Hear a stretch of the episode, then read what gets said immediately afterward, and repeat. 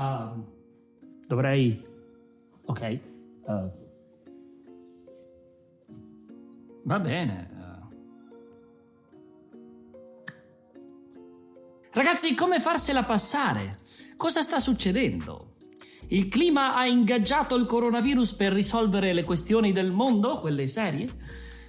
Ah, Vabbè, io non è che voglia fare un video sul perché siamo in quarantena, mi sembra che questa cosa sia piuttosto chiara, soprattutto per chi mi segue in Instagram. Continuo sempre a parlare del perché dobbiamo abbassare quella curva maledetta che rende saturi gli ospedali non solo per questioni di virus, ma perché la gente ha bisogno di andare in terapia intensiva per mille motivi.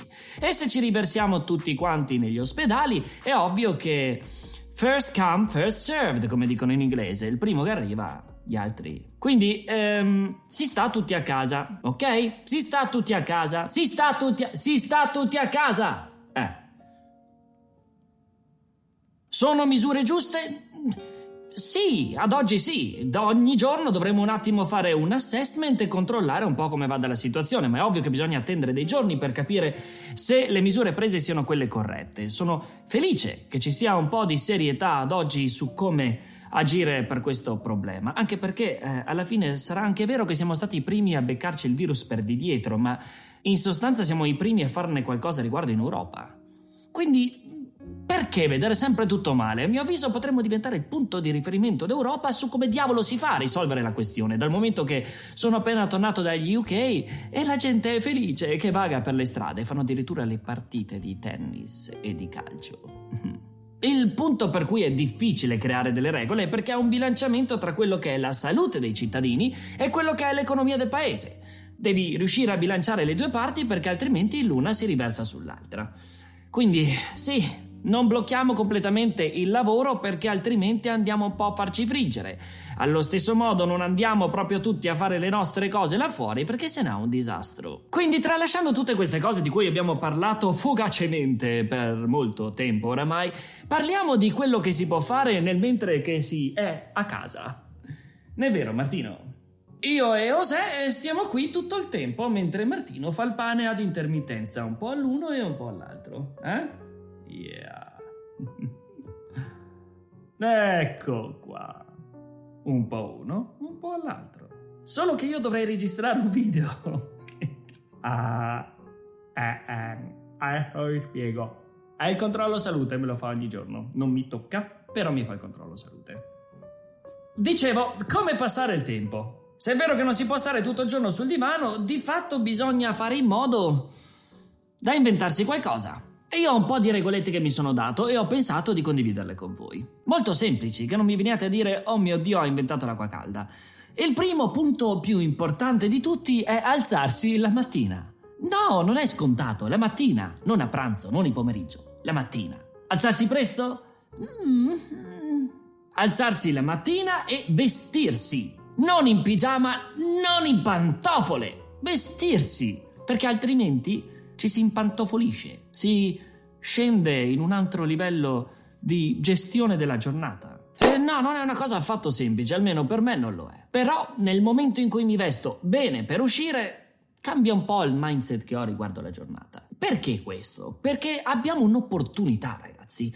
Quante altre volte nella vita ci capiterà di dover fare 2-3 settimane da soli in casa? Lo capisco che sia una cosa brutta sotto certi punti di vista, soprattutto per chi magari già si sente solo, ma non può che essere un'occasione per conoscere se stessi di più, non capiterà mai più, per prendere delle nuove abitudini, fare qualcosa che non sia determinato o limitato dalle nostre scuse sul quotidiano, ho da fare, devo correre di qua, di là, devo andare da barbiere, eccetera, eccetera, eccetera. Ho detto barbiere solo perché ce l'ho a morte sul fatto che non mi posso tagliare i capelli. Abbiamo tutta la giornata per provare ad abituarci a cose nuove. Abbiamo tre settimane, significa che quando ne usciamo potremo mantenere quelle abitudini. Non è male. Da un altro punto di vista, qual miglior momento per imparare a conoscere se stessi e i vari oggetti inanimati che abbiamo in casa. Chietate. Comunque, torniamo a cosa fare durante il giorno. Alzarsi presto è una cosa abbastanza ovvia. Tentare di vivere la giornata nel suo pieno, non fare in modo che ogni giorno sia domenica, altrimenti... Un'altra cosa che vi propongo, così, se volete, sono le docce fredde. Sì, volevo farne un episodio a riguardo e ne farò un episodio a riguardo, ma intanto perché non approfittare per dire ragazzi, potrebbe essere un bel momento per provarci. Ho una serie di amici che già sta ridendo là dietro, perché è una cosa che spingo spesso, rompo molto le balle sulla questione. Perché le docce fredde? Perché riducono i livelli di stress nel momento che viviamo uno shock termico quotidiano e dopo un po' ci si abitua. Lo so che è difficile all'inizio, ma dopo un po' ci si abitua. È quattro mesi che le faccio, quindi se le faccio io, ragazzi, le può fare chiunque. Lo so che sembra diverso, ma è così. La doccia fredda ti rende una persona più allerta. Si è di fatto più svegli, perché ci si sveglia in un modo piuttosto brusco. Aiutano il sistema immunitario. Ce ne sono di ricerche che rispondono, ma non siamo martedì, quindi le ricerche vi attaccate. Velocizza il metabolismo. Una doccia fredda velocizza il metabolismo, tonifica i muscoli. E poi una cosa non da sottovalutare aumenta la forza di volontà. È una di quelle abitudini difficili da ottenere, per cui nel momento in cui ci si impegna e si raggiunge una sorta di ritmo, in quel modo si è abituato una parte del cervello a relazionarsi con le nuove abitudini, quelle un po' più difficili da ottenere. E la forza di volontà si raggiunge così. Come detto prima, quindi, se avete fatto la doccia, dopo dovete vestirvi, non tornate in pigiama. Se volete potete rimanere in mutande ma fare corpo libero. Perché corpo libero? Perché fra tre settimane ragazzi se non facciamo un po' di movimento non saremo felici di vivere anche se il coronavirus se n'è andato. Questa diventa per forza di cose una vita sedentaria per le prossime settimane, a meno che non viviate in una reggia. In tal caso potrete godervi le bellissime escursioni che potrete fare tra i vari angoli della vostra casa. Fate una bucket list. Lo sapete cos'è una bucket list? La bucket list è quella che si fa... Eh, per la vita, in verità, quelle 100 cose da fare prima di morire. Beh, mettete quelle 10 cose da fare prima che il coronavirus se ne vada. Avete un'occasione. Non sprecatela come Fause. Vedete, anche Martino si impegna. A da fare. Sempre. Ma anche un po' meno. Ok. Fate attenzione, tra l'altro, che gli oggetti inanimati non diventino vostri amici intimi. Oddio, così suona male. Intendo dire che non sia un po' una questione alla castaway con Wilson. Perché dopo dieci giorni le cose potrebbero peggiorare. ok. Di fatto un punto di vantaggio che abbiamo questa volta rispetto agli altri eventi stratosferici che abbiamo vissuto come umanità è che abbiamo la tecnologia. Possiamo comunicare, sia in differita come in questo caso, sia in live con gli amici in generale. È bello vedere come in questo periodo Instagram, Facebook, FaceTime, Google, tutti a fare live da tutte le parti. Perché no? Io ho un aperitivo fra poco, un aperitivo con lo sfondo che voglio. Siamo molto fortunati da questo punto di vista. Così saremo lontani ma saremo vicini. Tra l'altro, a tal proposito, gli amici sono sia quelli che sentite ogni giorno, ma sono anche quelli che non sentite da molto tempo. È una bella occasione questa per riagganciare con chi non sentite da un po'. Avete una scusa in più. Tecnologia grande amica. Tranne che per TikTok. TikTok evitatelo. Ho perso un'ora ieri in TikTok. Io odio TikTok. Eh sì, piccola differenza. Se avete gli amici di fronte, ossitocina, legame, si rafforza qualcosa. TikTok, dopamina, una droga maledetta. Che ogni tanto può essere una forma di intrattenimento, ma mettetevi un allarme, non so, fate qualcosa, mollate, andate via da TikTok. E infine a letto presto. A letto presto. Se andate a letto tardi, la mattina dopo non vi alzate presto. Non vuol dire andare a letto alle 9, però, sapete, organizziamoci un po' Eh, se no la cosa si sballa e poi tutto il resto non funziona di conseguenza. Martino, ma io sto. sto facendo un video, Cristo. Eh, ok? Bene, a posto. Ora, un ultimo punto. Questo non c'entra con le abitudini, ma c'entra proprio con le vostre giornate. Io me ne sto a casa, io sto a casa, usate qualunque hashtag vogliate, ma state a casa sul serio.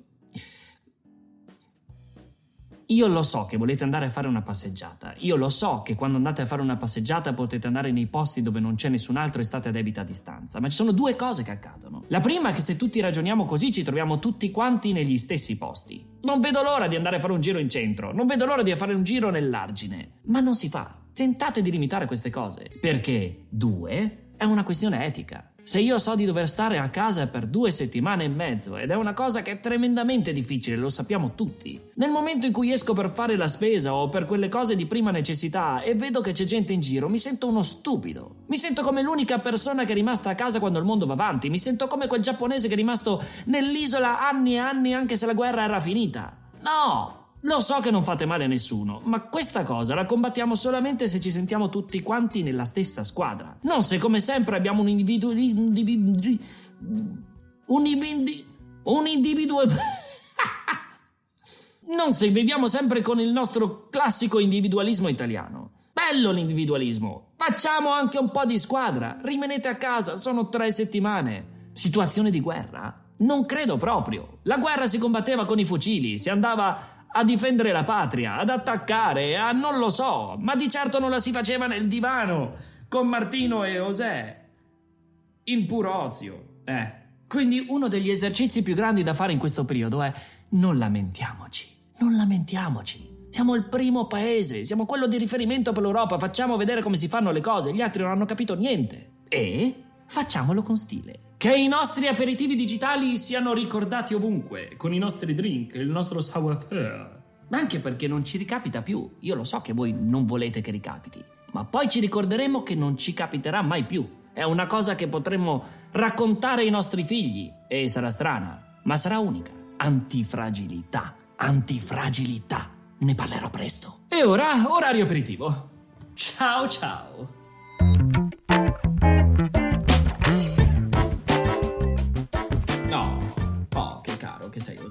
Ma lui vuole bene più a me. Vieni qua, vieni qua. No, non dargli le sberle. Stai buono. Martin, che intenzioni abbiamo?